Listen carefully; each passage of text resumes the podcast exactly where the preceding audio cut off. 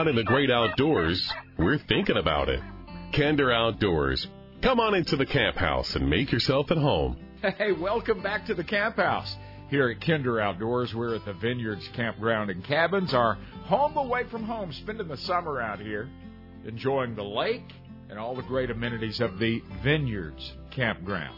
Front door to the camp house is brought to you by my trusted friends at Purina and Fortiflora from Purina Veterinary Diets, America's number one canine probiotic. If you own a dog, you really need to keep Fortiflora in the fridge. Learn more about it at kinderoutdoors.com. One of the biggest conservation expos and conventions on planet Earth is moving. They've been in Dallas for about 40 years, and they're going to be moving to Atlanta for a while. The Dallas Safari Club Convention and Expo. I've got the CEO from DSC and the DSC Foundation, Corey Mason, a trusted friend, a trusted voice joining me on the show today. He's also a highly experienced hunter and specifically he's a dang good mule deer man. We're going to pick his brain about hunting mule deer, how to go about scouting them in these hot summer months. But we're going to start this hot summer day in the great state of Montana with Dillon Tabish from Montana Fish, Wildlife, and Parks. A lot of us like to fish Montana in these hot summer months, but the drought and heat is really affecting the folks in Montana and the fishing there as well. I want to talk to Dillon about that. Welcome to the show, Dillon. Hey, thank you. Appreciate you having me. Sometimes that water gets a little scarce, even in Montana, and you're seeing that now with uh, some of your streams and rivers, especially in the northwest.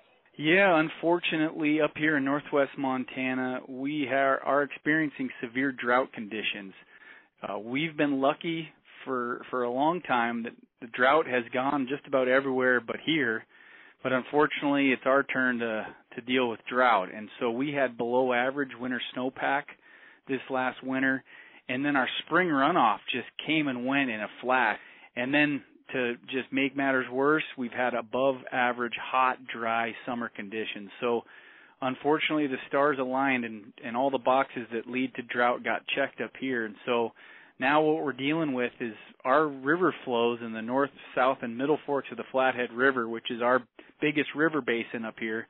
Those are running at about a third of average for this time of year, so they are way down.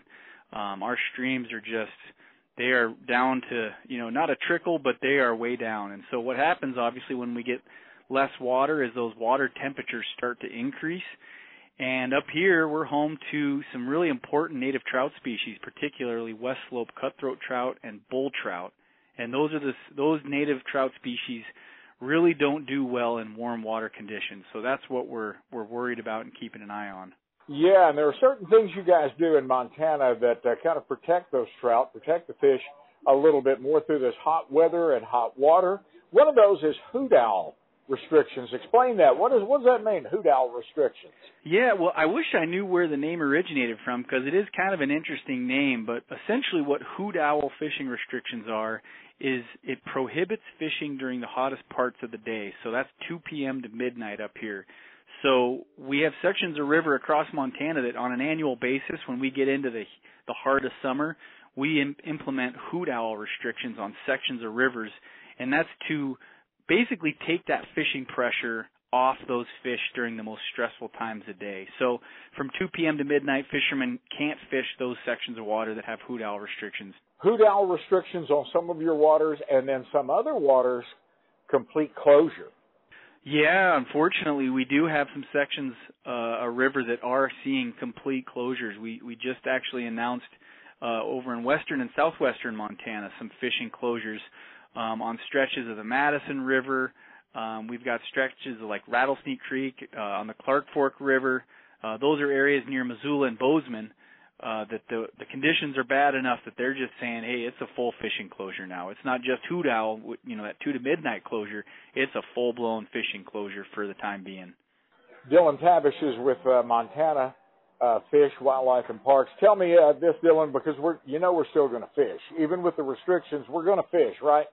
So, yeah, what can we do? What are some things we can do to help uh, those fish swim away when we've ha- had our picture made and and help them survive another day and another hot day? Yeah, well, we're asking fishermen to just maybe self-regulate a little bit. Don't fish during that hottest part of the day, even if hoot owl restrictions aren't yet in place, like in the flathead. We're saying, hey, maybe let's just back off during that hottest part of the day. That's a big step you can take right there, self-regulating a little bit during the hottest part of the day. Try to land the fish quickly. You know, don't play with it on the line for a long time. That can really wear fish down. Uh, and then you catch a fish, you bring it in, try to keep it in water, the water as much as possible. So if you're going to take it out to get your photo, that's great, but man, try to do it as quickly as you can. Keep your hands wet, keep that fish wet. Um, that's a really big way to kind of reduce that stress. You get those fish out of water, they start drying up real quick. It's not good for those fish. That can lead to mortality or disease really quickly on those fish. And then obviously removing the hook gently, that's that goes without saying, makes sense. But in general, maybe look for some uh, fishing areas in less stressful temperatures and conditions. Maybe find some larger lakes or reservoirs, or go up into those higher elevation water bodies. Dillon Tabish with Montana Fish, Wildlife, and Parks. Appreciate you, Dillon. Thank you. Hey, thank you, Billy. Appreciate you getting out the, the word. Not long before we start hauling the bird dogs across the country up to Montana. Their bird seasons open up in September next month. hey, before the trip, during the trip, and for the first few days when you get back home, Forta Flora for each dog every day. It helps maintain a strong GI system in our dogs.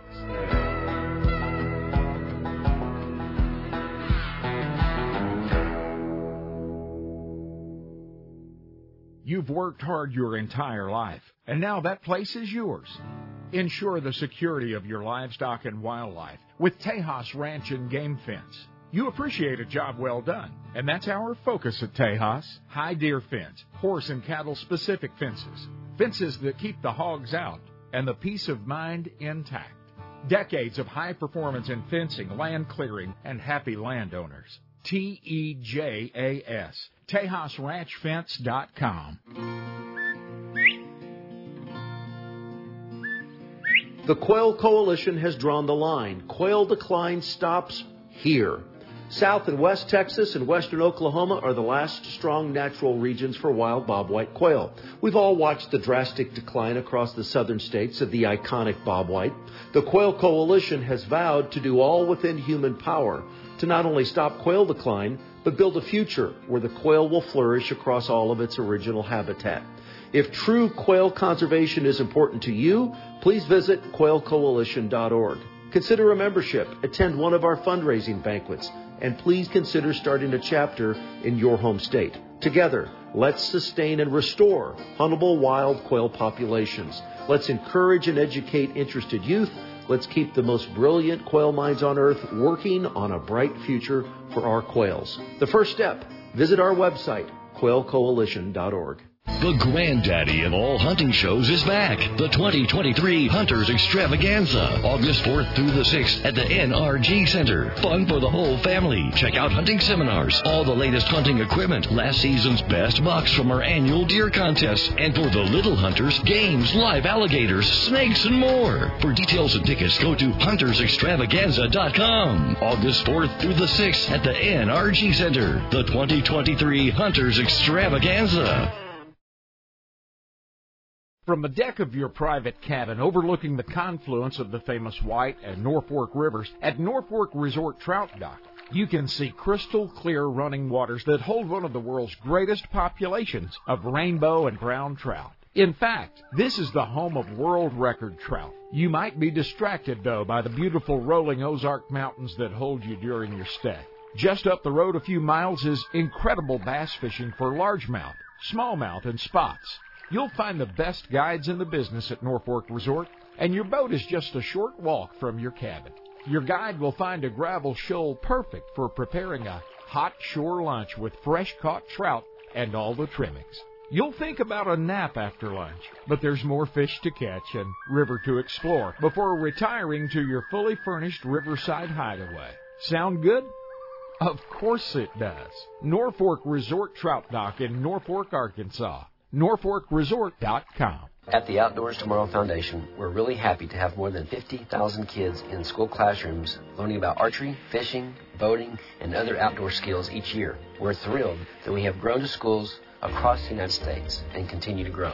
We're humbled that teaching wildlife conservation to our future generations have been so eagerly accepted by more than a quarter million kids so far. We're happy, thrilled, and humbled but we're not stopping. The Outdoor Adventures program in junior highs and high schools across America has proven to be a hit with kids, and in case after case, we've seen Outdoor Adventures young lives changed. Kids that just were not into school and not involved are now excited to get into the classroom each day because of Outdoor Adventures. The kids earn classroom credit by learning the outdoor basics and they smile while learning.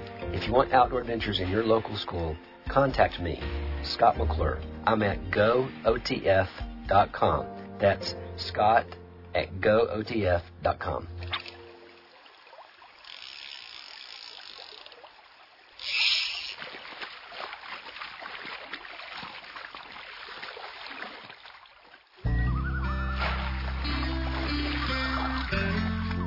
Teach a man to hunt and fish, and you'll never see him again.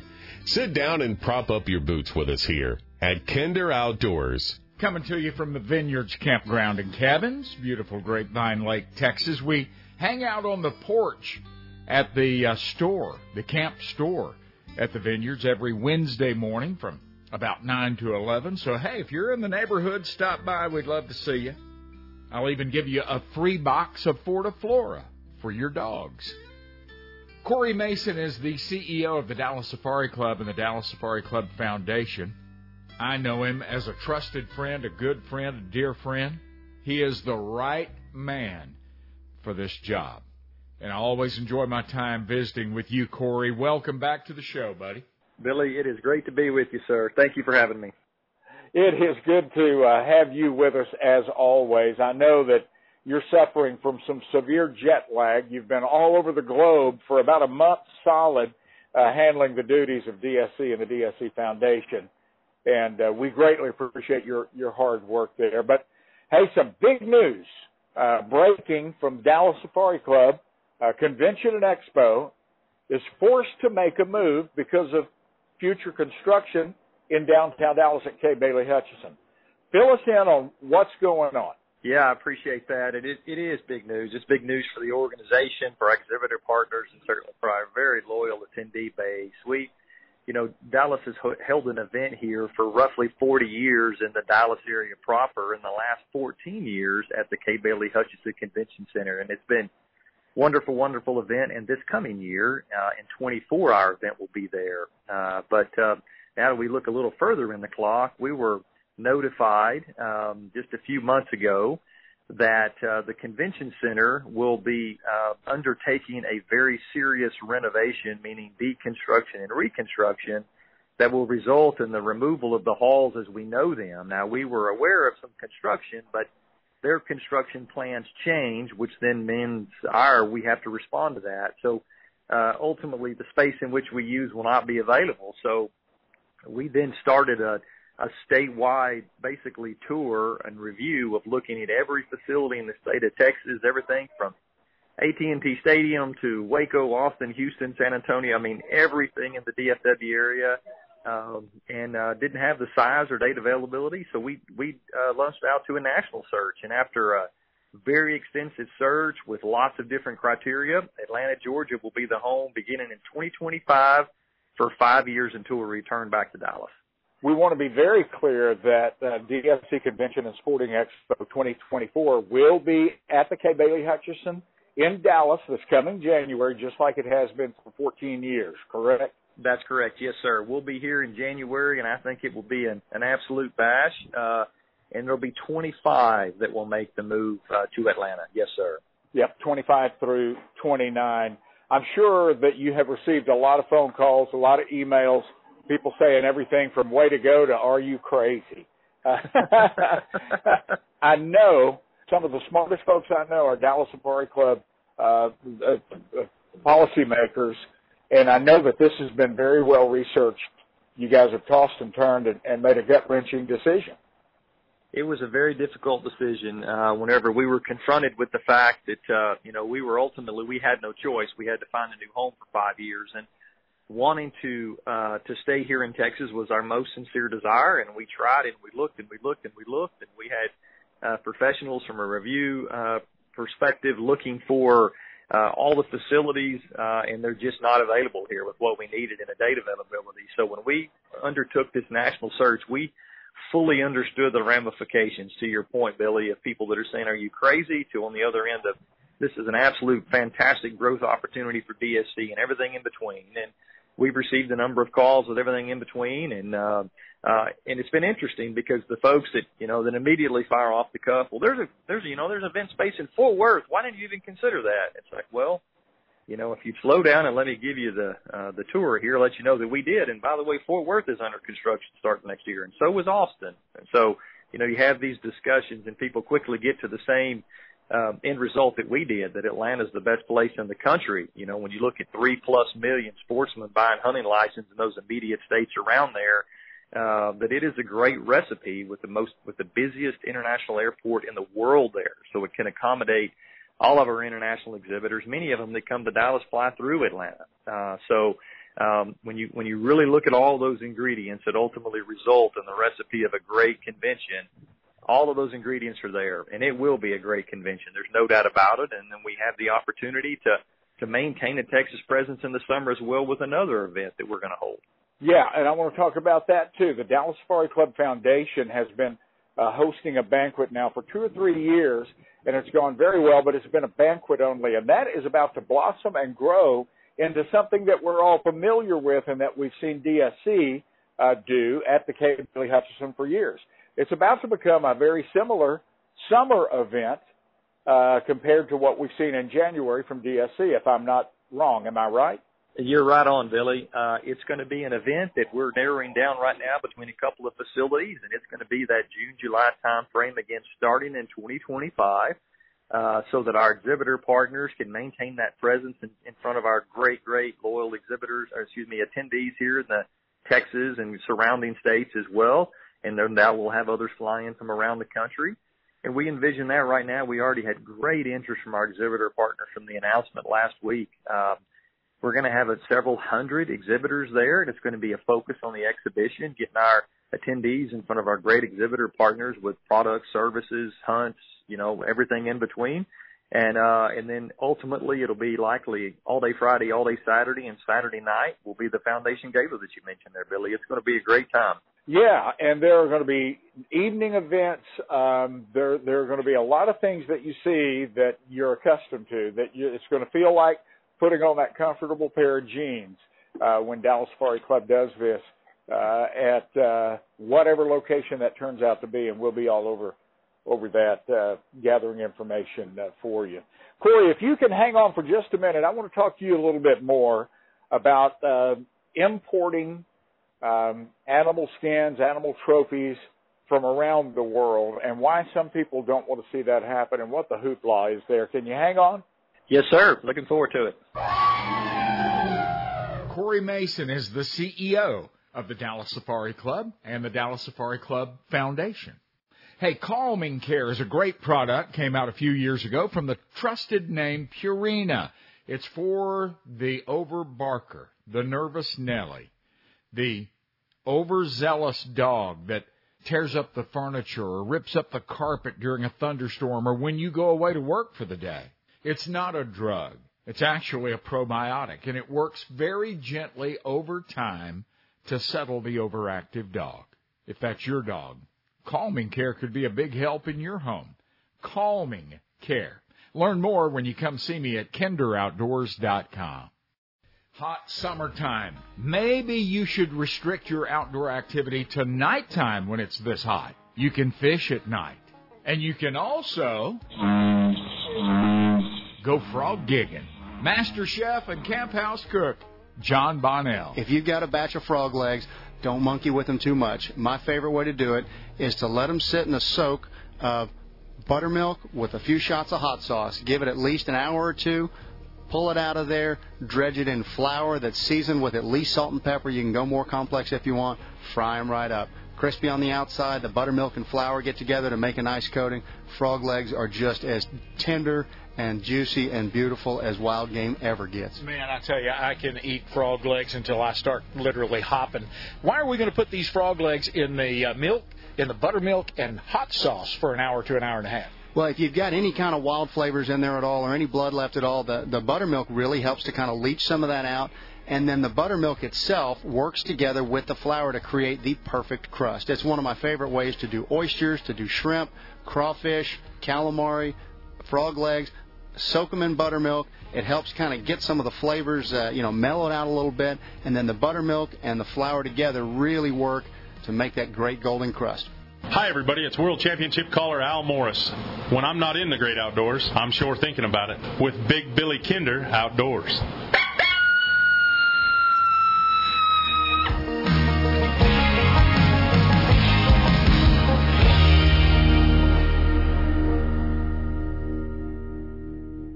Get off the beach and into the action.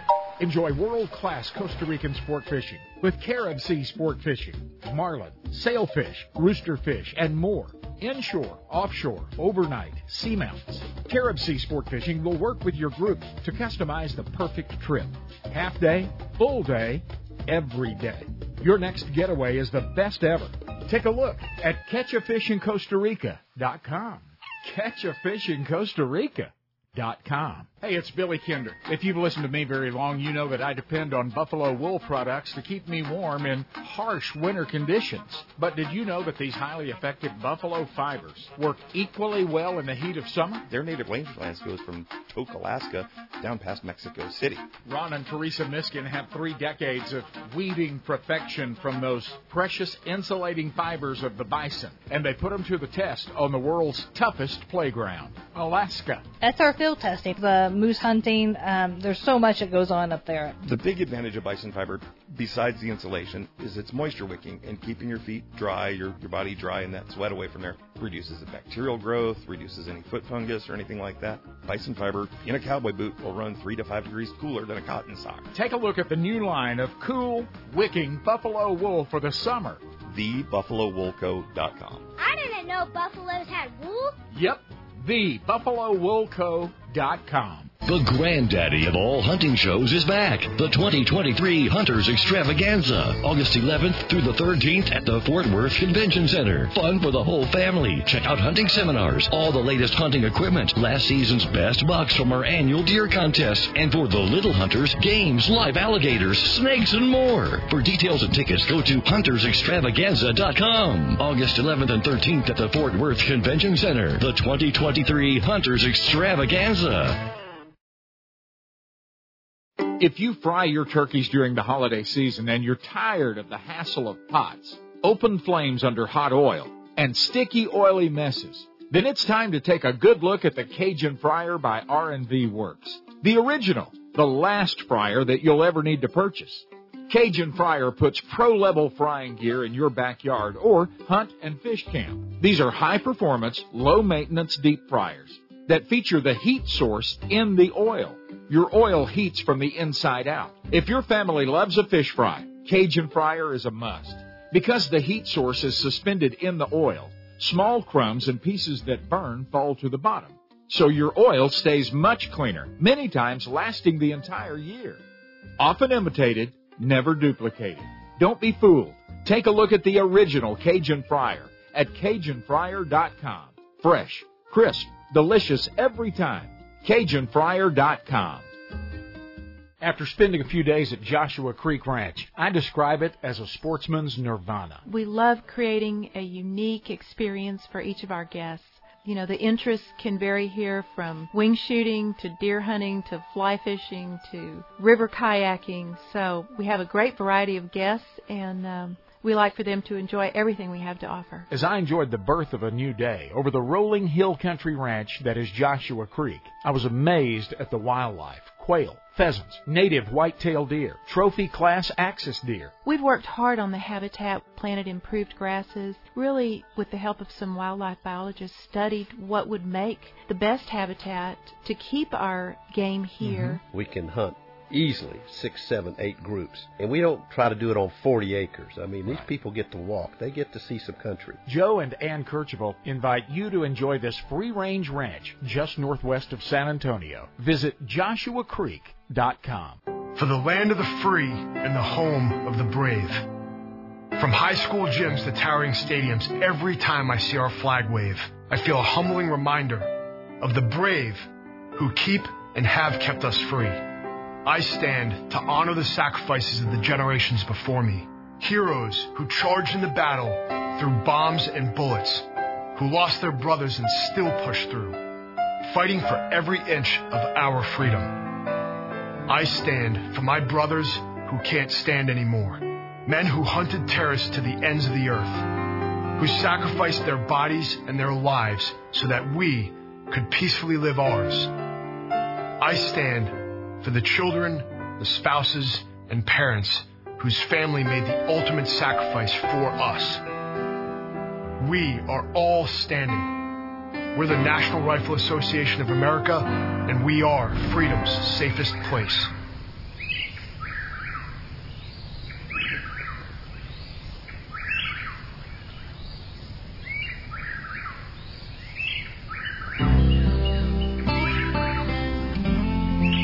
Pledge allegiance to the flag of the United States of America and to the republic for which it stands, one nation, under God, indivisible, with liberty and justice for all. This is Kinder Outdoors. Hey, if you will drop by the website, it's real simple. Kinder, K-I-N-D-E-R, like kindergarten, kinderoutdoors.com. Uh, there's a place there for you to register and win tickets to the Texas Trophy Hunters Extravaganza shows. Uh, any of the shows that you want to go uh, visit, uh, these tickets will get you in the door, okay? Uh, the Hunters Extravaganza tickets, a six pack of them, are waiting on you at kinderoutdoors.com. And hey, while you're there, leave a note. Let us know where you are, how you listen. We'd love to hear from you. You can also give us a call anytime, 877-1877-820 BBKO. 1-877-820 BBKO. Want to share the show with somebody? Well, you can do that too. Kinder Outdoors is wherever you get your podcast. We're there. They know about us and they'll send you a free weekly download if you just let them know you want it. Corey Mason, CEO of the Dallas Safari Club and the Dallas Safari Club Foundation, my special guest on the show uh, today. I try to have Corey on two or three times a year uh, because he's at the forefront of knowledge when it comes to conservation, wild things, wild places, and I really appreciate you sharing your time and expertise with us. Uh, thanks for hanging on, Corey.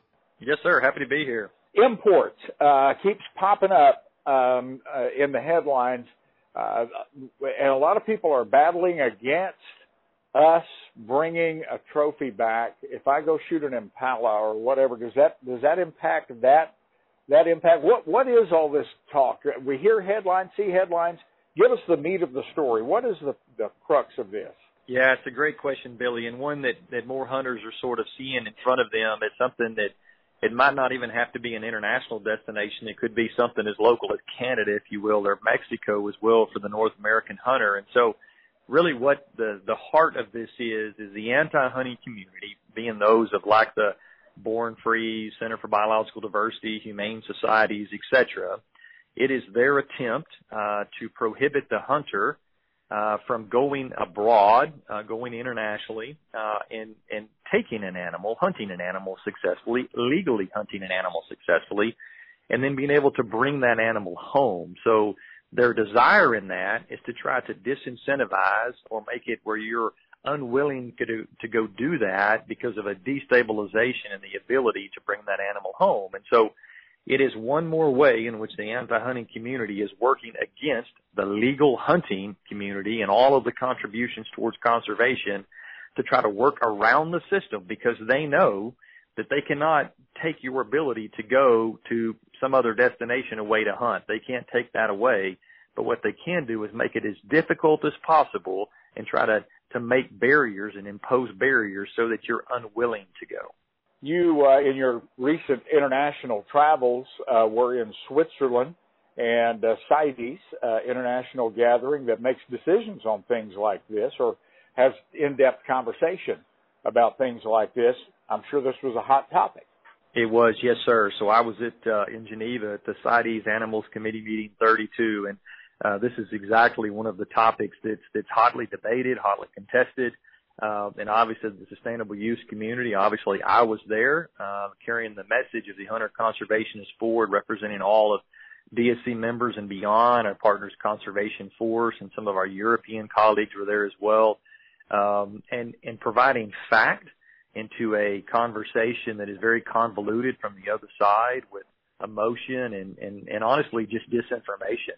Um, and so we provided a lot of clarity to that discussion. Fortunately, the meetings were very productive, uh, week long plus meetings, um, and uh, the hunting community actually gained some ground there. We certainly didn't lose any. Uh, but this is exactly the kind of discussion that takes place in those forums. Uh, and then we also see the anti-hunting community working through elected officials and which have like beliefs of them uh, in introducing legislation either in Finland or Europe or the UK or in Washington D.C. in state levels like New York, New Jersey, um, in which they try to introduce uh, these pieces of legislation, and even California, not surprisingly, that would prohibit a hunter from bringing a legally taken animal back to his or her home state, which is, by the way, in violation of the Endangered Species Act. So it is federally illegal, and those lawmakers know that, but they try it anyways. Isn't that something? The, the lawmakers bending, twisting, ignoring the law for their own personal desires, basically, and that of their lobbyists. Well, we appreciate the fight. We appreciate what you uh, what you do as Dallas Safari Club and the foundation um, to defend our rights as hunters. And if somebody's sitting out there on the fence and they're thinking, why is this important?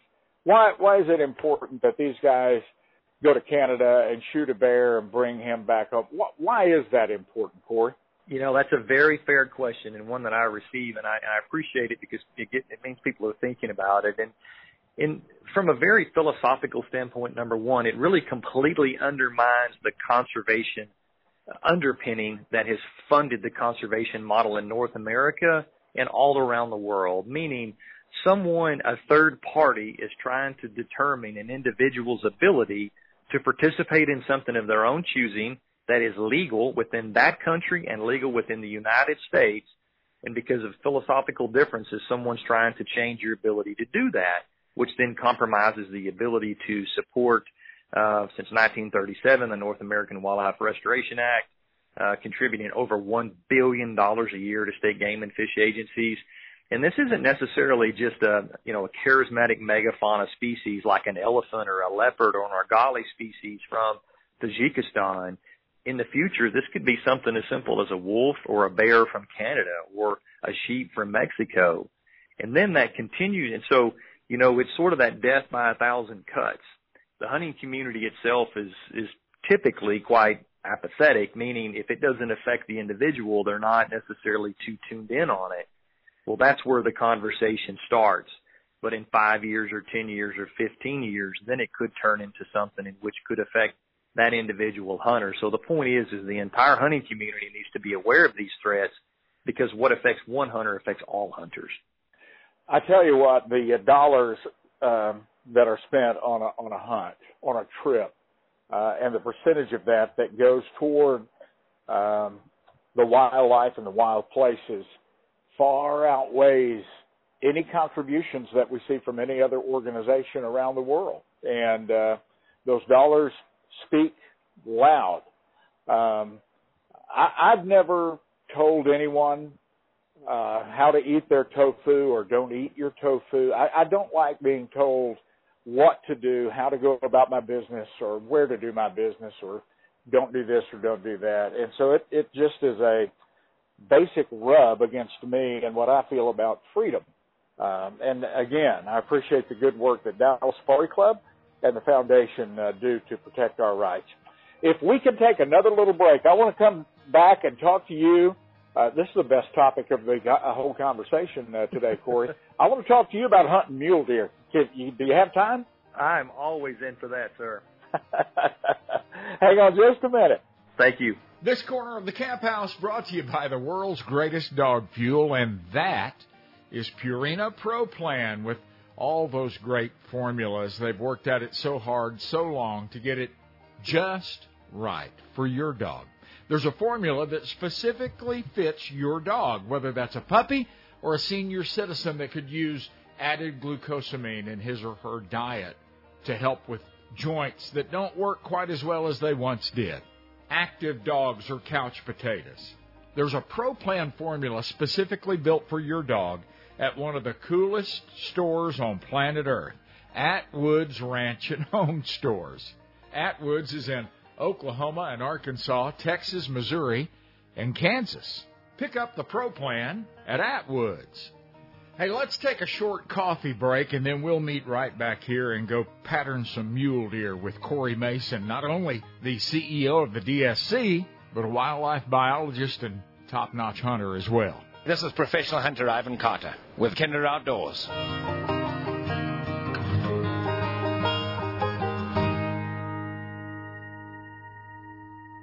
When we're not on the road hunting or fishing America, Kinder Outdoors calls the Vineyards Campground and Cabins in Grapevine, Texas, home. It has everything I need to prepare and broadcast coast to coast and border to border each week. Full hookups, cable TV, and 50 amp service at every RV site. Strong Wi Fi that's powerful enough to ship Kinder Outdoors to you, no matter where you are in the U.S. or Canada. Most importantly, I can walk out of my fifth wheel and launch my boat at the Vineyards boat ramp without ever leaving the gated property. There's a sandy beach, a fully stocked camp store complete with firewood, groceries, and even commonly needed RV supplies. Rent a golf cart to make your way around this giant park, located on the shores of Grapevine Lake, Texas. Every single cabin and RV is lakefront or lake view, and you're just blocks away from Main Street Grapevine with fantastic shopping and dining. As you can imagine, the Vineyards Campground and Cabin stays pretty busy, so why don't you block a little time right now at vineyardscampground.com. The granddaddy of all hunting shows is back. The 2023 Hunters Extravaganza, August 18th through the 20th at the Freeman Coliseum Expo Hall. Fun for the whole family. Check out hunting seminars, all the latest hunting equipment, last season's best bucks from our annual deer contest, and for the little hunters, games, live alligators, snakes, and more. For details and tickets, go to huntersextravaganza.com. August 18th through the 20th at the Freeman Coliseum Expo Hall. The 2023 Hunters Extravaganza. At Marksman Firearms and Outfitters, you'll find a large selection of firearms, ammo, optics, and accessories. Buy, sell, or trade. Our mission is to guide and educate, whether you're new to firearms or an experienced, skilled shooter. Our knowledgeable staff and quality service are the best in the business. Military and first responders get a 10% discount, and we offer free 90 day layaway. Visit our Marksman stores in Granbury, Mansfield, Killeen, or Wichita Falls. Make your mark at Marksman. Ag Texas. The name itself says trust, honesty, strength, and tradition. Ag Texas has from the get go been dedicated to the prosperity of agriculture and rural America. The Ag Texas family can help grow your herd or your operation. Give us a call and talk to Ag Texas pros about risk management in the form of crop insurance, protecting borrowed capital and savings. We specialize in everything from dairy cows to pecan trees and have the right financial tools and knowledge at Ag Texas to help you grow and grow safely. We can't tell you when it's going to rain again, but we can assure that your crop, your cows, your family, and the family land are secure and protected no matter the storm or the dry spell. We are agriculture at Ag Texas, and we look forward to visiting with you. Ag Texas is at agtexas.com. And just down the road, the Wild Sheep Foundation. Our purpose sounds simple to put and keep wild sheep on the mountain. But from where we stand to the top of the mountain is a challenging and exciting journey. To be successful, we support the top scientific minds in wildlife research. We tell the story and history of the wild sheep in North America to those around us, like you. And step by step, we protect and grow wild sheep populations. If not for the Wild Sheep Foundation, more than $115 million in care, concern, and conservation work would not have happened over the past 40 years. Important work that has seen our wild sheep populations grow from 25,000 or so in the 1950s to more than 85,000 today. Learn more about the worldwide leader in wild sheep conservation. Secure a membership, attend a banquet, bid on an auction item, make an impact on top of the mountain. WildSheepFoundation.org.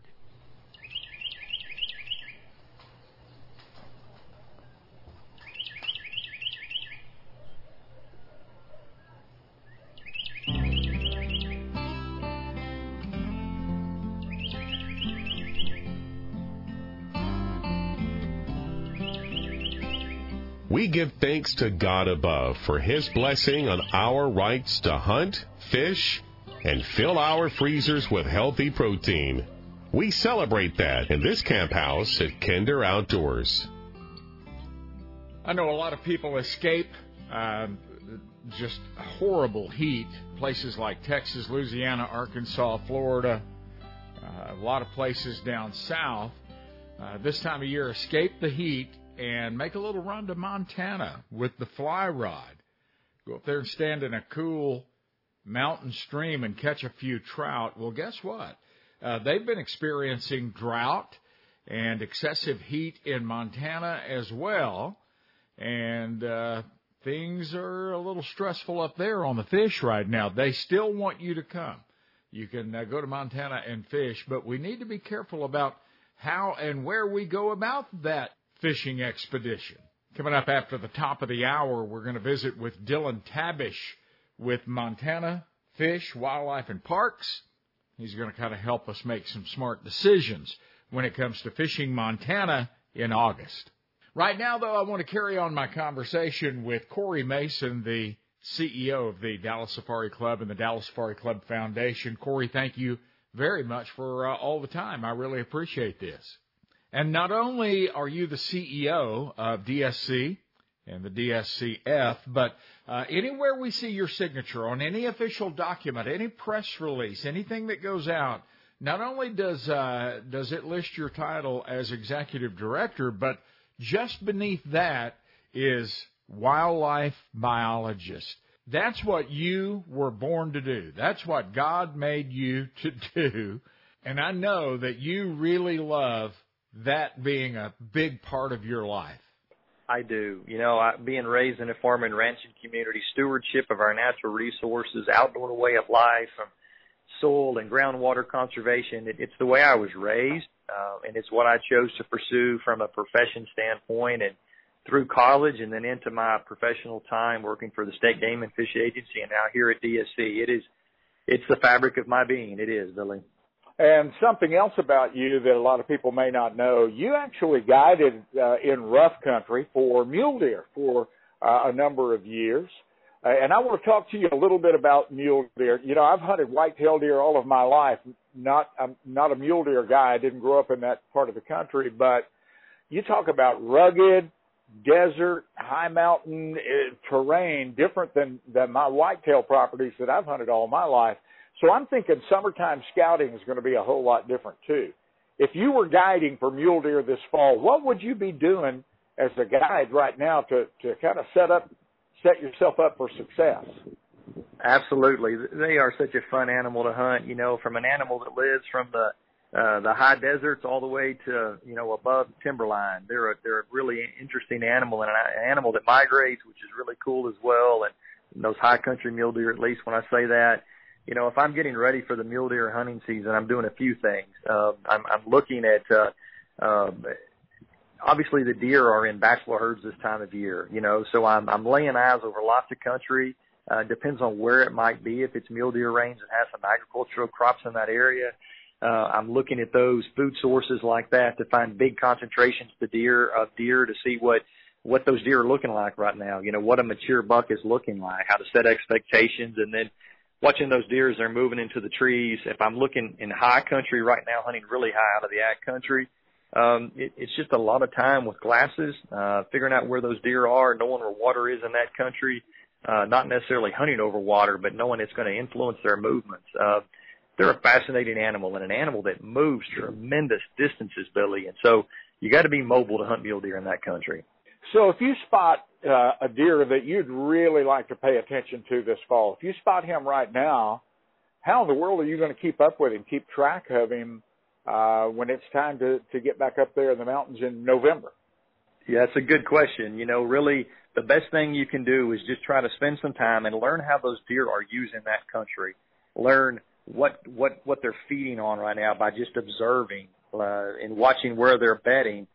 And when you go back, and it's a month or two months, if you're, you know, maybe you're a Texan or someone from Oklahoma and you're going out to Colorado or New Mexico, uh, you know, the, the odds of finding that particular deer aren't really high. But when you learn that deer's movements, your chances are much better than if you just show up blind and you just walk out on the mountain and see what you see the first day. So, you know, putting in the time, it doesn't guarantee success, but it certainly guarantees you a better chance of finding that type deer or understanding how mature animals are using that food source in those mountains.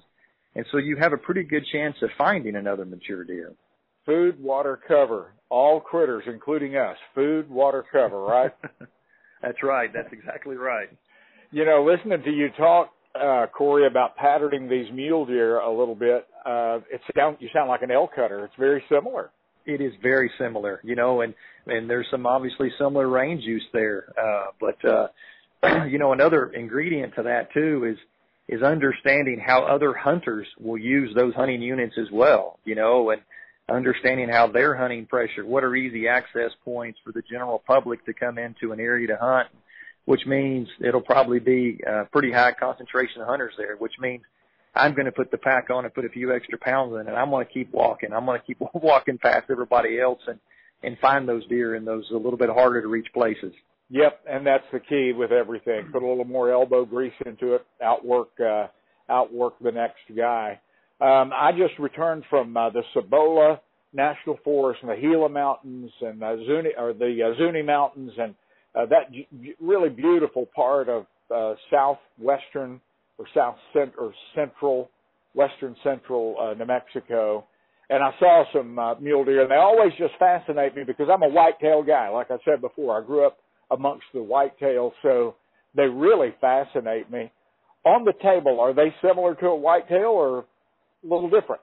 You know, they're quite different, and I've had mule deer that that uh, are quite different from each other. Even you know, uh, more high country mule deer, and then some of the some of those deer that are out uh, utilizing some more lower country and ag fields as well. So, and I've also taken some deer in that sagebrush kind of really rush country, and they certainly have a unique flavor as well. So I enjoy mule deer a lot, but I will say that it's more gamey or meat, generally speaking, than a whitetail.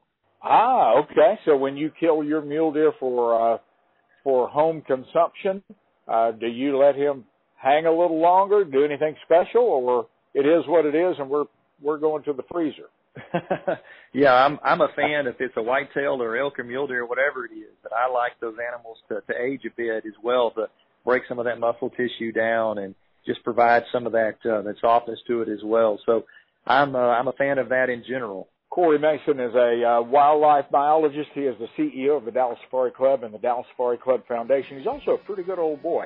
A good friend of mine, and I always enjoyed my visits with you, Corey. Just one more time, a reminder the 2024 upcoming, this coming January, Dallas Safari Club Convention and Sporting Expo is in Dallas. Is in Dallas, yes, sir. We look forward to seeing everybody there. Okay, and then we're going to move to Atlanta for five years, and who knows what the future holds after that. Corey, thank you so much for the time. You've been very generous with me. I appreciate it. Thank you for having me, Billy. Always great to visit with you. What a great guy from me. Dave and I met Corey Mason I, I've always said this about him that he is comfortable sitting around the cracker barrel down at the feed store or seated in front of Congress. He's a sharp gentleman and a tremendous communicator, a loyal friend, and I appreciate him. Before we take a little break, I want to let you know that Joey Cifuentes III came up with a five pound smallmouth bass last weekend on Lake St. Clair that sealed the deal for him, and he won his second Big Blue Trophy on the Bassmaster Elite Series. He's only a rookie, first year on the Elite Series for the Arkansas Angler, and of course, another big fat $100,000 check. Luke Palmer, Colgate, Oklahoma, finished second. Taku Ito, Chiba, Japan, third. Out of Bowmanville, Ontario, Canada, Cooper Gallant was fourth, and Bryan Schmidt, Deal, Maryland, rounded out the top five. This is Eddie Salter. And when I'm not in the great outdoors, I'm thinking about it with Kinder Outdoors.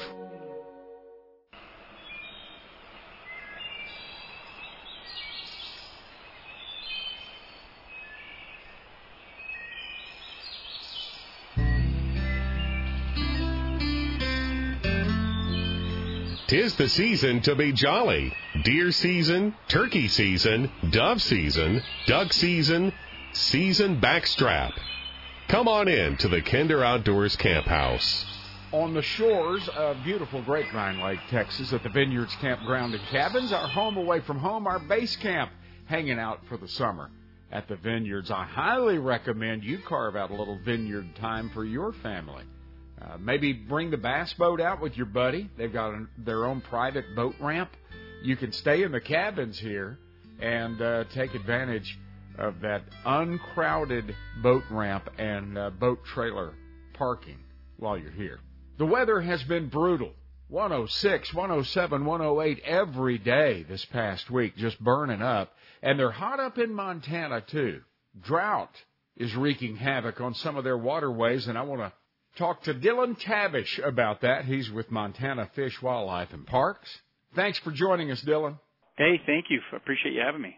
Sometimes water gets a little scarce, even in Montana, and you're seeing that now with uh, some of your streams and rivers, especially in the northwest.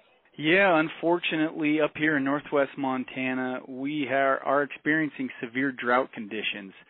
Uh, we've been lucky for for a long time that the drought has gone just about everywhere but here.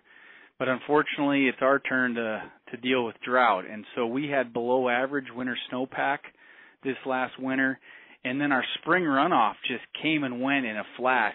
And then to just make matters worse, we've had above average hot, dry summer conditions. So unfortunately, the stars aligned, and and all the boxes that lead to drought got checked up here, and so now what we're dealing with is our river flows in the north, south, and middle forks of the Flathead River, which is our biggest river basin up here. Those are running at about a third of average for this time of year, so they are way down. Um, our streams are just they are down to you know not a trickle, but they are way down. And so what happens obviously when we get less water is those water temperatures start to increase and up here, we're home to some really important native trout species, particularly west slope cutthroat trout and bull trout.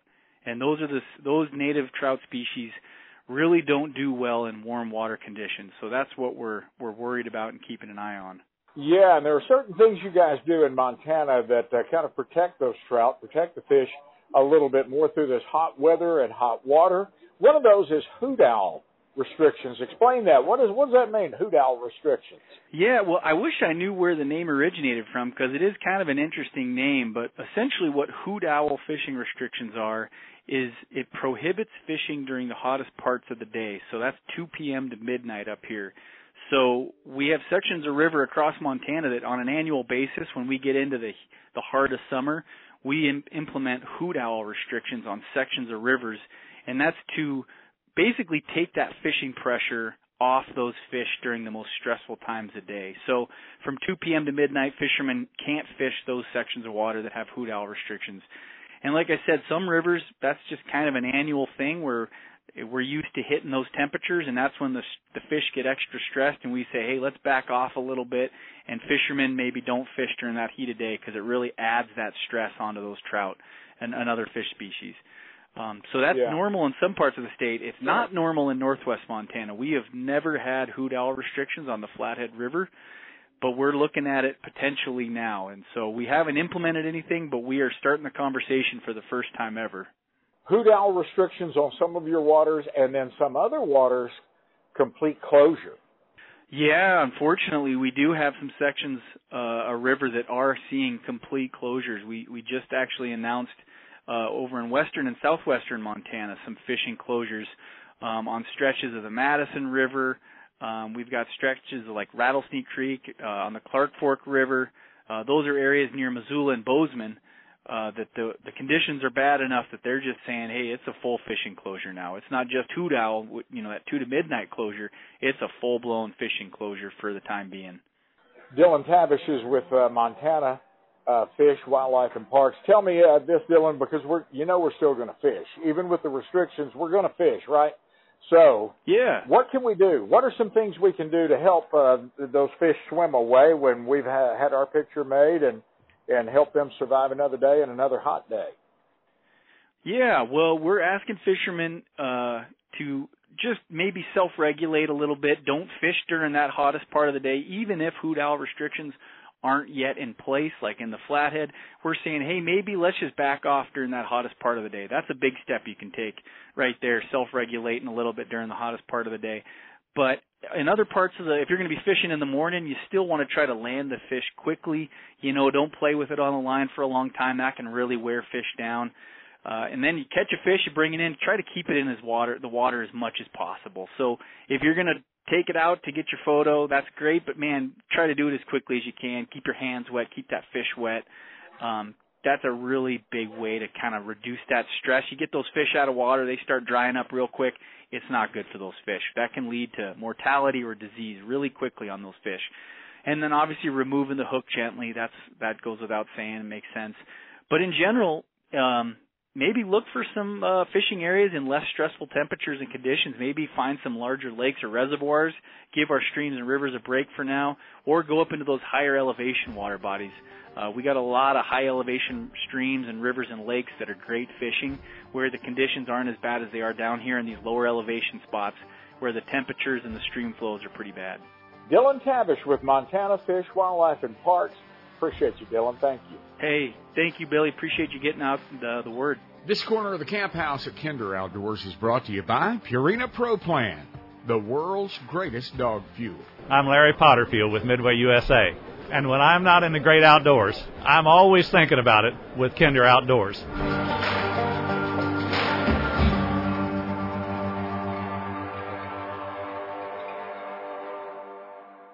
John Payne and his Tejas Ranch Fence Company know that there's no cookie cutter approach. Every job, every ranch, every lay of land is unique and custom. We're able to take a look at the owner's intent, the individual characteristics of the property, and really come up with a solution that works for them. We've got a great team here that has a, passion for what we do. Your land, our passion. We love bringing out the best in your property. TejasRanchFence.com. Introducing Canyon Valley Provisions. Grass fed beef is high in omega 3s and conjugated linoleic acid, which is known as CLAs. In layman terms, it's a type of fat that your body can use and it doesn't damage your heart or any part of your vascular system. Buy better beef for your family. We manage holistically, or some people call it regeneratively. We want everything that we do to be a part of our good stewardship of the land. We think that's what God's put us here to do. So the cattle are healthy and the land's healthy. We want both. We don't want one or the other. If you were to buy a grass-fed, grass-finished steak by the pound, you'd pay anywhere from eighteen to thirty dollars a pound. But if you buy a quarter, half, or whole, you're ranging from anywhere seven dollars and eighty cents and below. So you're paying a third of the price for that steak, and you know those good cuts, and you get a whole lot more bang for your buck when you buy in bulk. Don't let 2020 happen in your home again. CanyonValleyProvisions.com.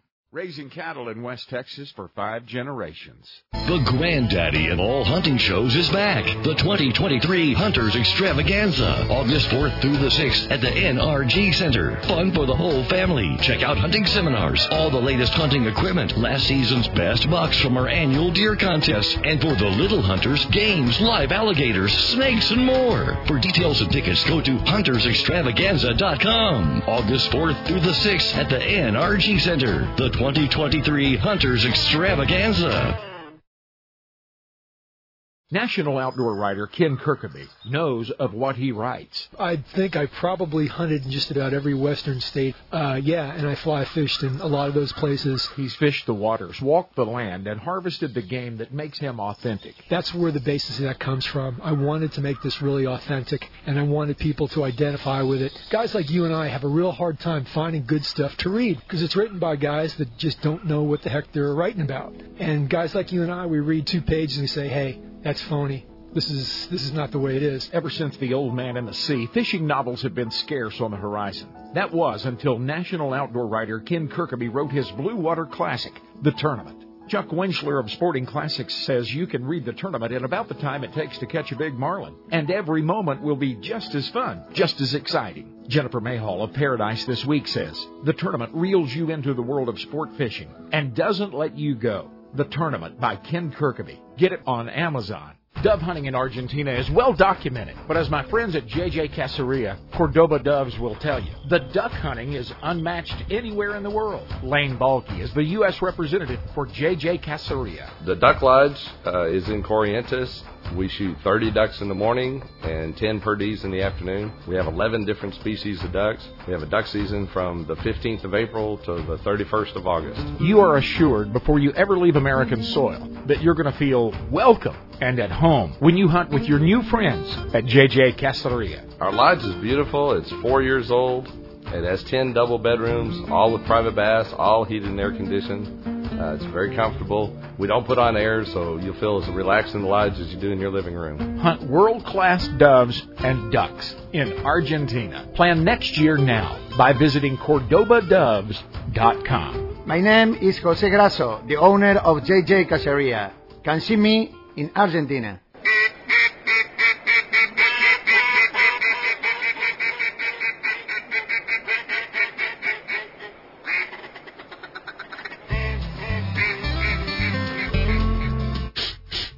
Smells like fish in here, and we're proud of it.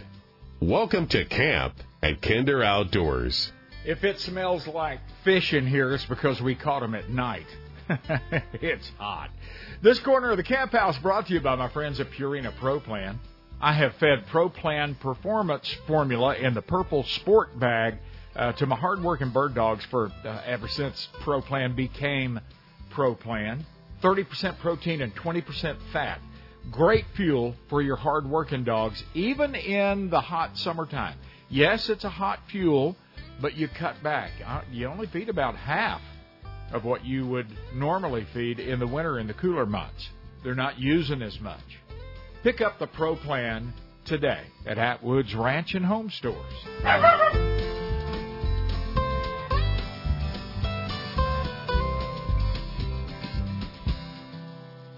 One of the biggest conservation organizations uh, on planet Earth uh, made major news a week ago when they announced that they're moving their annual convention. It's been in the same area for nearly four decades, but they're going to have to move. And I wanted Corey Mason, uh, the CEO of the Dallas Safari Club and the Dallas Safari Club Foundation, to join me on the show today and talk about that a little bit. I greatly appreciate it, friend. Thank you for being here with me, Corey. Billy, it is great to be with you, sir. Thank you for having me.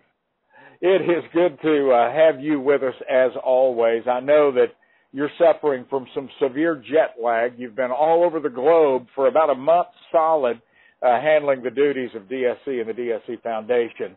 And uh, we greatly appreciate your, your hard work there. But hey, some big news uh, breaking from Dallas Safari Club. Uh, Convention and Expo is forced to make a move because of future construction in downtown Dallas at Kay Bailey Hutchison.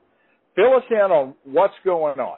Yeah, I appreciate that. It, it, it is big news. It's big news for the organization, for exhibitor partners, and certainly for our very loyal attendee base. We, you know, Dallas has held an event here for roughly 40 years in the Dallas area proper, in the last 14 years at the Kay Bailey Hutchison Convention Center, and it's been wonderful, wonderful event. And this coming year, uh, in 24, our event will be there. Uh, but uh, now we look a little further in the clock. We were notified um, just a few months ago that uh, the convention center will be uh, undertaking a very serious renovation, meaning deconstruction and reconstruction, that will result in the removal of the halls as we know them. Now, we were aware of some construction, but their construction plans change, which then means our we have to respond to that. So uh, ultimately, the space in which we use will not be available. So we then started a a statewide basically tour and review of looking at every facility in the state of Texas, everything from AT&T Stadium to Waco, Austin, Houston, San Antonio. I mean, everything in the DFW area um, and uh, didn't have the size or date availability. So we we uh, launched out to a national search, and after a very extensive search with lots of different criteria, Atlanta, Georgia will be the home beginning in 2025 for five years until we return back to Dallas. We want to be very clear that uh, DSC Convention and Sporting Expo 2024 will be at the Kay Bailey Hutchison in Dallas this coming January, just like it has been for 14 years, correct? That's correct. Yes, sir. We'll be here in January, and I think it will be an, an absolute bash. Uh, and there'll be 25 that will make the move uh, to Atlanta. Yes, sir. Yep, 25 through 29. I'm sure that you have received a lot of phone calls, a lot of emails, people saying everything from way to go to are you crazy?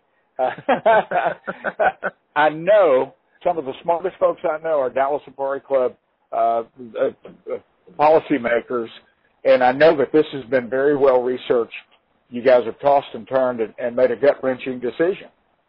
It was a very difficult decision. Uh, whenever we were confronted with the fact that uh, you know we were ultimately we had no choice. We had to find a new home for five years, and wanting to uh, to stay here in Texas was our most sincere desire. And we tried and we looked and we looked and we looked, and we had uh, professionals from a review uh, perspective looking for uh, all the facilities, uh, and they're just not available here with what we needed in a date availability. So when we undertook this national search, we fully understood the ramifications. To your point, Billy, of people that are saying, "Are you crazy?" to on the other end of this is an absolute fantastic growth opportunity for DSC and everything in between. And we've received a number of calls with everything in between, and uh, uh, and it's been interesting because the folks that you know that immediately fire off the cuff, well, there's a there's a, you know there's event space in Fort Worth. Why didn't you even consider that? It's like, well, you know, if you slow down and let me give you the uh, the tour here, let you know that we did. And by the way, Fort Worth is under construction starting next year, and so was Austin. And so, you know, you have these discussions, and people quickly get to the same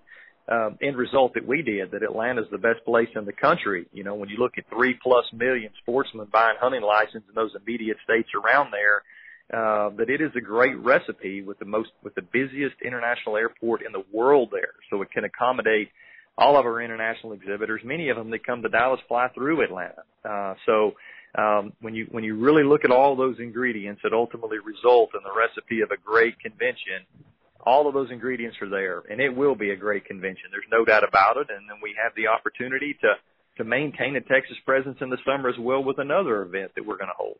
Yeah, and I want to talk about that too. The Dallas Safari Club Foundation has been uh, hosting a banquet now for two or three years, and it's gone very well. But it's been a banquet only, and that is about to blossom and grow into something that we're all familiar with, and that we've seen DSC uh, do at the Kay Bailey Hutchison for years.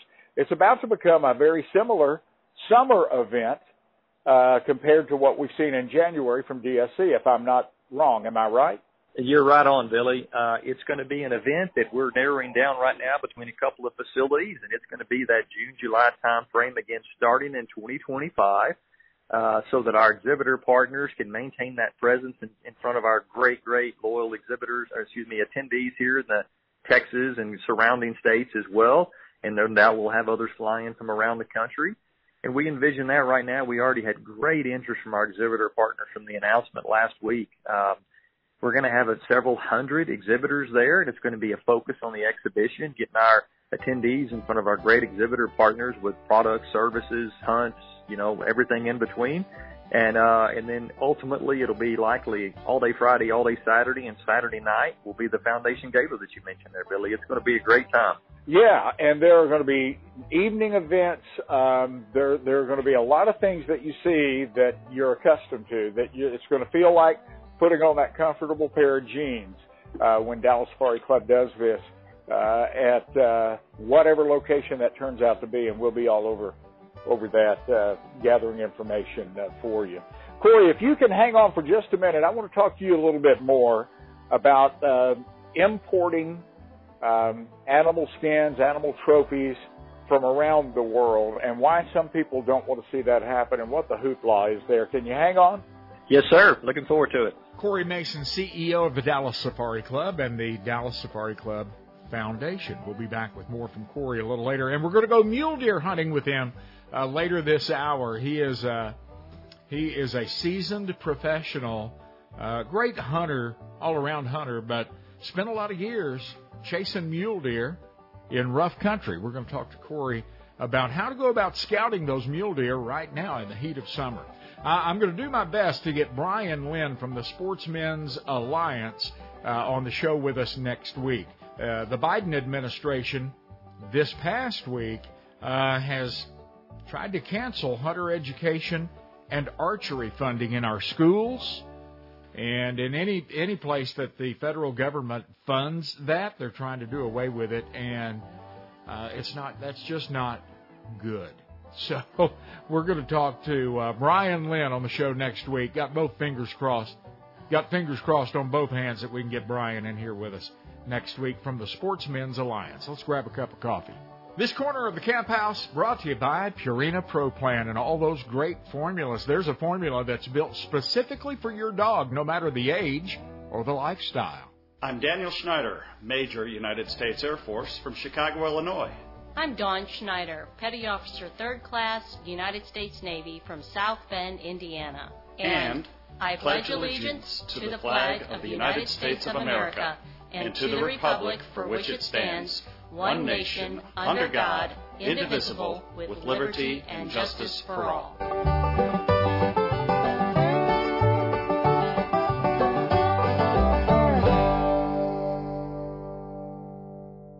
U.S. Highway 287 carries elk hunters and fly fishers, snow skiers and bird dog chasers, 72 ounce steak eaters, varied Cadillac picture takers, antelopers, prairie doggers, and rattlesnakers. The hardware store sits on Highway 287 near Goodnight, Texas. Now, only 18 people live around here, so to keep the lights turned on, we need you 287 travelers to stop by.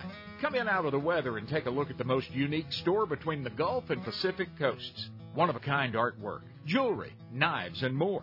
Feel the luxurious softness and warmth of bison socks, gloves, hats, beanies, blankets, and scarves. You'll think it's cashmere, and it's warmer than wool.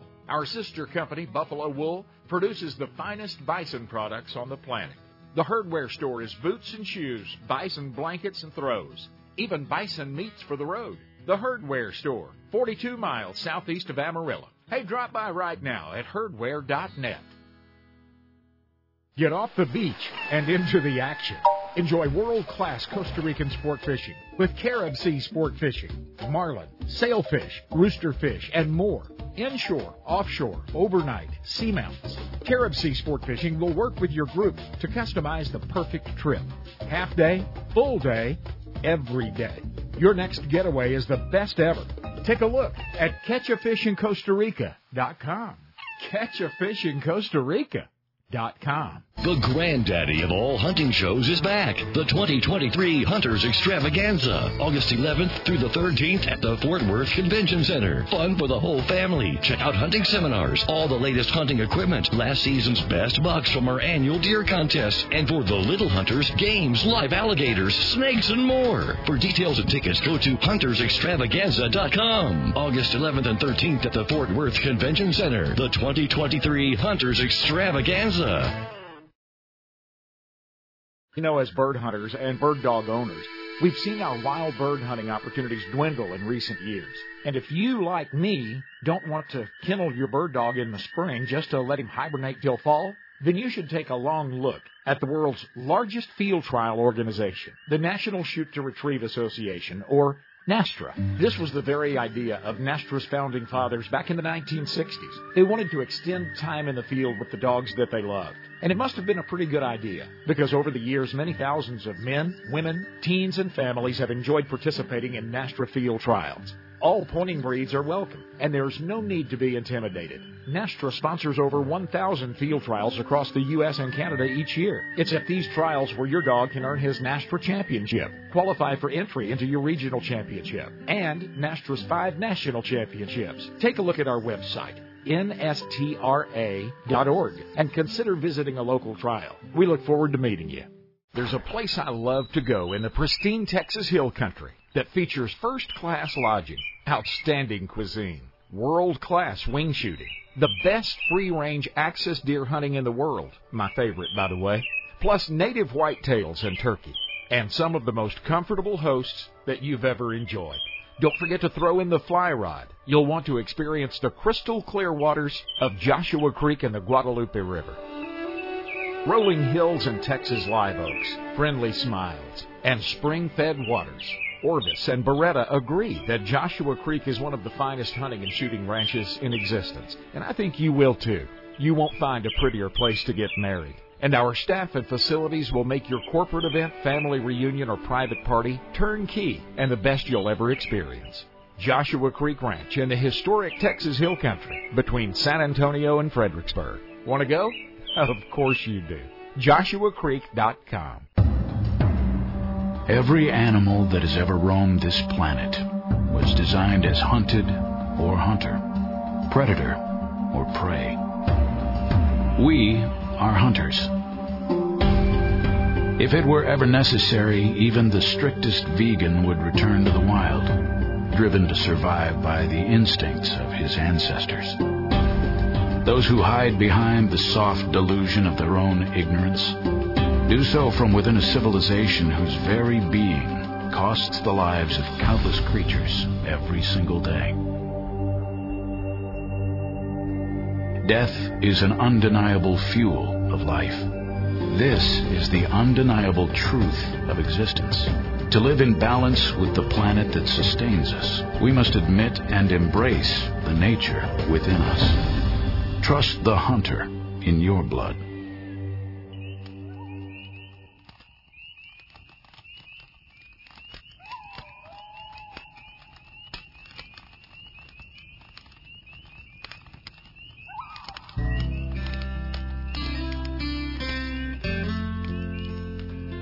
Hunters and fishermen are the backbone of conservation. Because you participate in the outdoors, our fish and wildlife and the places they inhabit flourish. Thank you from all of us in the camp house at Kinder Outdoors. A lot of people have older dogs, and it just really hurts us to see them suffer with joint pain. Try Purina Pro Plan with added glucosamine for our older dogs, added glucosamine for joint health. Make the switch and just watch. Watch your dog. See what happens over the next few weeks. Purina Pro Plan. You're going to find it at Atwood's Ranch and Home Stores. If there's a issue that concerns the conservation, outdoor hunting, fishing world, uh, Dallas Safari Club will be at the forefront of that conversation, and they'll be there defending your rights and mine, whether you're a DSC member or not. I am a life member of the Dallas Safari Club. Corey Mason is the CEO of the Dallas Safari Club and the DSC Foundation. Corey, thanks for uh, hanging on. I really appreciate this. Thank you. Yes, sir. Happy to be here. Imports uh, keeps popping up um, uh, in the headlines, uh, and a lot of people are battling against us bringing a trophy back. If I go shoot an impala or whatever, does that does that impact that that impact? What what is all this talk? We hear headlines, see headlines. Give us the meat of the story. What is the the crux of this? Yeah, it's a great question, Billy, and one that that more hunters are sort of seeing in front of them. It's something that it might not even have to be an international destination. It could be something as local as Canada, if you will, or Mexico as well for the North American hunter. And so really what the, the heart of this is, is the anti-hunting community, being those of like the Born Free, Center for Biological Diversity, Humane Societies, etc. It is their attempt uh, to prohibit the hunter uh, from going abroad, uh, going internationally, uh, and and taking an animal, hunting an animal successfully, legally hunting an animal successfully, and then being able to bring that animal home. So their desire in that is to try to disincentivize or make it where you're unwilling to do, to go do that because of a destabilization in the ability to bring that animal home. And so it is one more way in which the anti-hunting community is working against the legal hunting community and all of the contributions towards conservation to try to work around the system because they know that they cannot take your ability to go to some other destination away to hunt. They can't take that away. But what they can do is make it as difficult as possible and try to, to make barriers and impose barriers so that you're unwilling to go. You, uh, in your recent international travels, uh, were in Switzerland and uh, CITES, uh, international gathering that makes decisions on things like this or has in-depth conversation about things like this. I'm sure this was a hot topic. It was, yes, sir. So I was at uh, in Geneva at the CITES Animals Committee meeting 32, and uh, this is exactly one of the topics that's that's hotly debated, hotly contested, uh, and obviously the sustainable use community. Obviously, I was there uh, carrying the message of the Hunter Conservationist Board, representing all of DSC members and beyond, our partners Conservation Force, and some of our European colleagues were there as well, um, and and providing fact into a conversation that is very convoluted from the other side with emotion and and, and honestly just disinformation. Um, and so we provided a lot of clarity to that discussion. Fortunately, the meetings were very productive, uh, week long plus meetings, um, and uh, the hunting community actually gained some ground there. We certainly didn't lose any. Uh, but this is exactly the kind of discussion that takes place in those forums. Um, and then we also see the anti-hunting community working through elected officials and which have like beliefs of them uh, in introducing legislation either in Finland or Europe or the UK or in Washington D.C. in state levels like New York, New Jersey, um, in which they try to introduce uh, these pieces of legislation, and even California, not surprisingly, that would prohibit a hunter from bringing a legally taken animal back to his or her home state, which is, by the way, in violation of the Endangered Species Act. So it is federally illegal, and those lawmakers know that, but they try it anyways. Isn't that something? the, lawmakers bending, twisting, ignoring the law for their own personal desires, basically, and that of their lobbyists. Well, we appreciate the fight. We appreciate what you uh, what you do as Dallas Safari Club and the foundation um, to defend our rights as hunters. And if somebody's sitting out there on the fence and they're thinking, "Why is this important? Why why is it important that these guys go to Canada and shoot a bear and bring him back up. Why is that important, Corey? You know, that's a very fair question and one that I receive, and I, and I appreciate it because it, get, it means people are thinking about it. And from a very philosophical standpoint, number one, it really completely undermines the conservation underpinning that has funded the conservation model in North America and all around the world, meaning someone, a third party, is trying to determine an individual's ability to participate in something of their own choosing that is legal within that country and legal within the United States. And because of philosophical differences, someone's trying to change your ability to do that, which then compromises the ability to support, uh, since 1937, the North American Wildlife Restoration Act, uh, contributing over $1 billion a year to state game and fish agencies, and this isn't necessarily just a, you know, a charismatic megafauna species like an elephant or a leopard or an argali species from Tajikistan. In the future, this could be something as simple as a wolf or a bear from Canada or a sheep from Mexico. And then that continues. And so, you know, it's sort of that death by a thousand cuts. The hunting community itself is, is typically quite apathetic, meaning if it doesn't affect the individual, they're not necessarily too tuned in on it. Well, that's where the conversation starts. But in five years or 10 years or 15 years, then it could turn into something in which could affect that individual hunter. So the point is, is the entire hunting community needs to be aware of these threats because what affects one hunter affects all hunters. I tell you what, the dollars um, that are spent on a on a hunt, on a trip, uh, and the percentage of that that goes toward um, the wildlife and the wild places far outweighs any contributions that we see from any other organization around the world. And uh, those dollars speak loud. Um, I, I've never told anyone uh, how to eat their tofu or don't eat your tofu. I, I don't like being told what to do, how to go about my business, or where to do my business, or don't do this or don't do that. And so it, it just is a basic rub against me and what I feel about freedom. Um, and again, I appreciate the good work that Dallas Safari Club and the foundation uh, do to protect our rights. If we can take another little break, I want to come back and talk to you.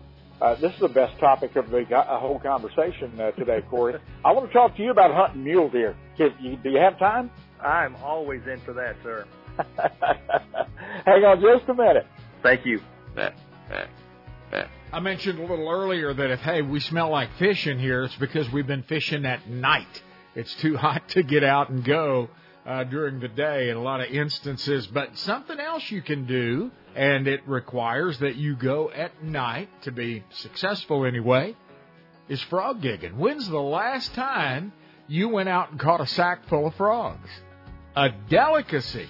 Here's our camp house cook and master chef, Jon Bonnell, with a nice chest full of frog legs. Mmm frog is as fine as it gets when it's fresh and when it's great.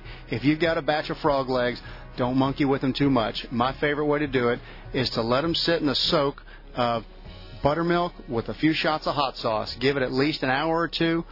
Pull it out of there, dredge it in flour that's seasoned with at least salt and pepper. You can go more complex if you want. Fry them right up crispy on the outside. The buttermilk and flour get together to make a nice coating. Frog legs are just as tender and juicy and beautiful as wild game ever gets. Why are we going to put these frog legs in the uh, milk, in the buttermilk and hot sauce for an hour to an hour and a half? Well, if you've got any kind of wild flavors in there at all or any blood left at all, the, the buttermilk really helps to kind of leach some of that out. And then the buttermilk itself works together with the flour to create the perfect crust. It's one of my favorite ways to do oysters, to do shrimp, crawfish, calamari, frog legs. Soak them in buttermilk. It helps kind of get some of the flavors, uh, you know, mellow it out a little bit, and then the buttermilk and the flour together really work to make that great golden crust.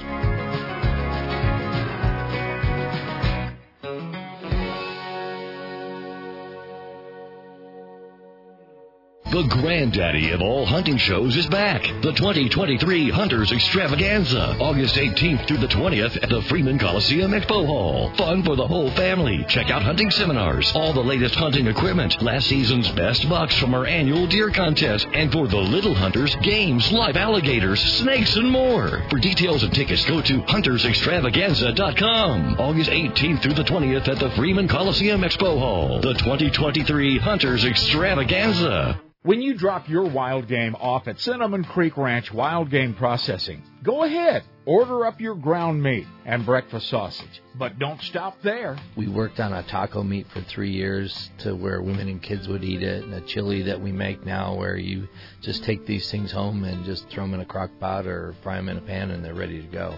Our tamales are probably hands down to anyone's. They're double meat and, you know, masa, and they're simple, and they're and they're we just can't make them fast enough. They're fully cooked. All you got to do is poke two or three holes in the bag that we give them to you in, and throw them in the microwave for three and a half minutes aside, and it's like we just pulled them out of our steamer the day we made them. These items have become staples in our home. Robin's favorite is the taco meat. I'm partial to the tamales. And what a feast when we put it all together for friends and family.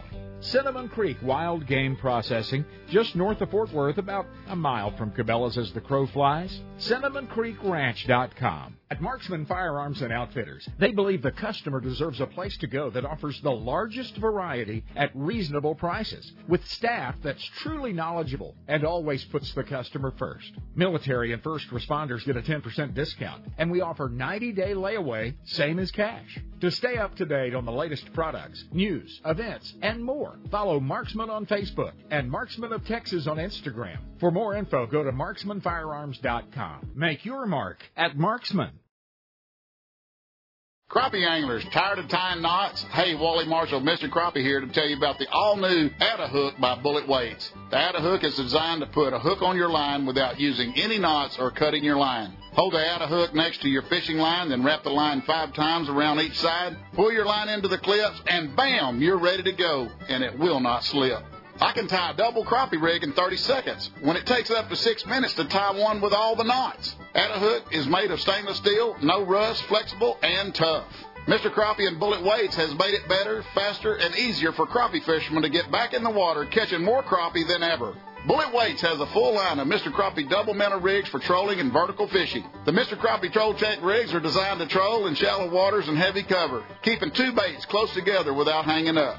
Also, don't forget Mr. Crappie Slow Troll and Double Drop Crappie Rigs. Pre-tied with number two hooks, double swivel weights, and eight pound line. Tie one on today. Look us up at bulletweights.com. Life is better outdoors. Relax and find your space at the beautiful vineyards, campground, and cabins on Grapevine Lake. Well known for its peaceful setting, lovely grounds, lakefront views, and accommodating Texas friendly staff. Our full hookup sites can accommodate all bus or RV sizes and offer 50 amp service, many spacious pull throughs, able TV, and lightning fast Wi Fi. Our fully furnished cabins make it easy to feel miles away without actually roughing it. Enjoy a partially shaded private beach, large playground, fishing pier, water sport rentals, hiking trails, and more. The on site camp store offers a wide selection of camping supplies, groceries, and gifts. Our landmark pavilion is perfect for your next reunion, rally, or wedding. You'll feel miles away from everything when you're only minutes from anything. Check out historic downtown Grapevine with various entertainment venues, large festivals and events, restaurants, wineries, shopping, and the new world class Harvest Hall. The Vineyards Campground and Cabins. VineyardsCampground.com.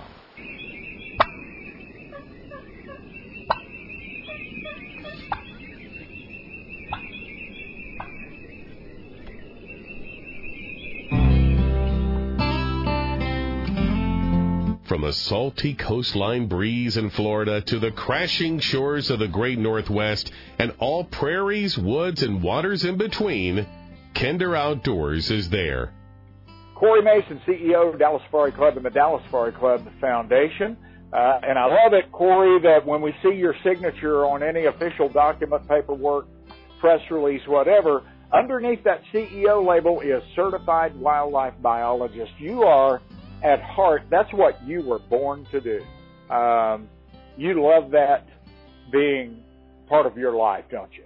I do. You know, I, being raised in a farm and ranching community, stewardship of our natural resources, outdoor way of life, from soil and groundwater conservation, it, it's the way I was raised, uh, and it's what I chose to pursue from a profession standpoint and through college and then into my professional time working for the State Game and Fish Agency and now here at DSC. It is it's the fabric of my being. It is, Billy. And something else about you that a lot of people may not know, you actually guided uh, in rough country for mule deer for uh, a number of years. Uh, and I want to talk to you a little bit about mule deer. You know, I've hunted whitetail deer all of my life. Not, I'm not a mule deer guy. I didn't grow up in that part of the country, but you talk about rugged, desert, high mountain uh, terrain, different than, than my whitetail properties that I've hunted all my life. So I'm thinking summertime scouting is going to be a whole lot different too. If you were guiding for mule deer this fall, what would you be doing as a guide right now to, to kind of set up, set yourself up for success? Absolutely. They are such a fun animal to hunt, you know, from an animal that lives from the uh, the high deserts all the way to you know above timberline. They're a they're a really interesting animal and an animal that migrates, which is really cool as well. And those high country mule deer, at least when I say that, you know, if I'm getting ready for the mule deer hunting season, I'm doing a few things. Uh, I'm I'm looking at uh, um, obviously the deer are in bachelor herds this time of year, you know, so I'm I'm laying eyes over lots of country. Uh, depends on where it might be. If it's mule deer range that has some agricultural crops in that area, uh, I'm looking at those food sources like that to find big concentrations of deer of deer to see what what those deer are looking like right now. You know what a mature buck is looking like, how to set expectations, and then watching those deer as they're moving into the trees. If I'm looking in high country right now, hunting really high out of the ag country, um, it, it's just a lot of time with glasses, uh, figuring out where those deer are, knowing where water is in that country. Uh, not necessarily hunting over water, but knowing it's going to influence their movements. Uh, they're a fascinating animal and an animal that moves tremendous distances, Billy. And so you got to be mobile to hunt mule deer in that country. So if you spot uh, a deer that you'd really like to pay attention to this fall, if you spot him right now, how in the world are you going to keep up with him, keep track of him uh, when it's time to, to get back up there in the mountains in November?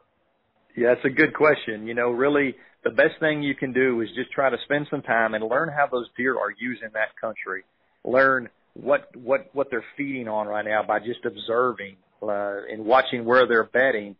And when you go back, it's a month or two months. If you're, you know, maybe you're a Texan or someone from Oklahoma and you're going out to Colorado or New Mexico, uh, you know, the the odds of finding that particular deer aren't really high. But when you learn that deer's movements, your chances are much better than if you just show up blind and you just walk out on the mountain and see what you see the first day. So, you know, putting in the time, it doesn't guarantee success, but it certainly guarantees you a better chance of finding that type deer or understanding how mature animals are using that food source in those mountains.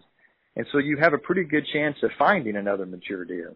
Food, water, cover. All critters, including us. Food, water, cover, right? That's right. That's exactly right. You know, listening to you talk, uh, Corey, about patterning these mule deer a little bit, uh, it sound, you sound like an elk cutter. It's very similar. It is very similar, you know, and, and there's some obviously similar range use there. Uh, but, uh, you know, another ingredient to that too is, is understanding how other hunters will use those hunting units as well, you know, and understanding how they're hunting pressure, what are easy access points for the general public to come into an area to hunt, which means it'll probably be a pretty high concentration of hunters there, which means I'm going to put the pack on and put a few extra pounds in, and I'm going to keep walking. I'm going to keep walking past everybody else and and find those deer in those a little bit harder to reach places. Yep, and that's the key with everything. Put a little more elbow grease into it. Outwork, uh, outwork the next guy. Um, I just returned from uh, the Cibola National Forest and the Gila Mountains and uh, Zuni or the uh, Zuni Mountains and uh, that g- really beautiful part of uh, southwestern or south cent- or central, western central uh, New Mexico. And I saw some uh, mule deer, and they always just fascinate me because I'm a whitetail guy. Like I said before, I grew up amongst the whitetails, so they really fascinate me. On the table, are they similar to a whitetail or a little different? You know, they're quite different, and I've had mule deer that that uh, are quite different from each other. Even you know, uh, more high country mule deer, and then some of the some of those deer that are out uh, utilizing some more lower country and ag fields as well. So, and I've also taken some deer in that sagebrush kind of really rust country, and they certainly have a unique flavor as well. So I enjoy mule deer a lot, but I will say that it's more gamier meat, generally speaking, than a whitetail. Ah, okay. So when you kill your mule deer for uh, for home consumption, uh, do you let him hang a little longer, do anything special, or it is what it is, and we're we're going to the freezer? yeah, I'm I'm a fan if it's a whitetail or elk or mule deer or whatever it is. But I like those animals to to age a bit as well to break some of that muscle tissue down and just provide some of that uh, that softness to it as well. So I'm uh, I'm a fan of that in general. Corey Mason is a uh, wildlife biologist. He is the CEO of the Dallas Safari Club and the Dallas Safari Club Foundation. He's also a pretty good old boy. A good friend of mine, and I always enjoy my visits with you, Corey. Just one more time, a reminder the 2024 upcoming, this coming January, Dallas Safari Club Convention and Sporting Expo is in Dallas. Is in Dallas, yes, sir. We look forward to seeing everybody there. Okay, and then we're going to move to Atlanta for five years, and who knows what the future holds after that. Corey, thank you so much for the time. You've been very generous with me. I appreciate it. Thank you for having me, Billy. Always great to visit with you. Pleasure is mine. I assure you. Got a couple of minutes left before we vacate the camp house for this week, but we have just enough time for a quick training lesson from Tom Dokken. Hydration for our dogs. It's important no matter the weather. Tom? Hey, Bill, this week we're going to be talking about hydration uh, for your dog. And most people don't understand that hydration isn't just for when it's warm out or when it's hot. But did you know that your dog will lose hydration a little faster in cold temperatures? So this isn't specifically dealing with hot weather. Cold temperatures will take a lot out of your dog too. One thing that I've really seen as I started, uh, you know, concentrating more on keeping my dogs hydrated during the hunt, I see a big difference in my older dogs if I really put them in a position where I'm going to keep them hydrated during the hunt. And one thing that I've always seen on the older dogs, that next day when you go to get them out, they're they're stiff, they're kind of sore. As the season goes on a little bit, they just don't recover really quick. And I've concentrated on getting my dogs hydrated. Actually, I'll use a hydration mix product that I'll actually put in my water. I use something called C9 and it, it actually, what it does, not only has the additives in it that you want your dog to get and have into a system, but it, what it does is it flavors that water enough that that dog actually comes looking for because it's something a little different than regular water. And you're going to see a change in, in not only a young dog, but those older adult dogs too. You're going to watch them bounce back and recover so much quicker. So think about that. Not just water at the end of the day. Water through the hunt, Make sure that your dog stays hydrated. You're going to have fast recoveries. Your dogs are going to do much better during hunting, and you're going to have a lot more bird success as well. That's our training tip for the week. If you'd like to find Dokken dog training products, you can go to Dokkens.com for a dealer near you. Before we slam the door, I've got to say hello to some folks like Jeff King in Toulon, Illinois. Thanks for listening, Jeff. Thomas Raymond is in Cameron, Texas. Kimberly Haas is in Grand Junction, Colorado. In Goshen, New Hampshire, Kelsey Marshall. Bill Davenport is in Pacific Junction, Iowa. Hello to Brian Taylor in Dalhart, Texas. I want to thank my Lord and Savior Jesus Christ for the time we have together each week and invite you back next time around. Till then, may God bless you and your bunch.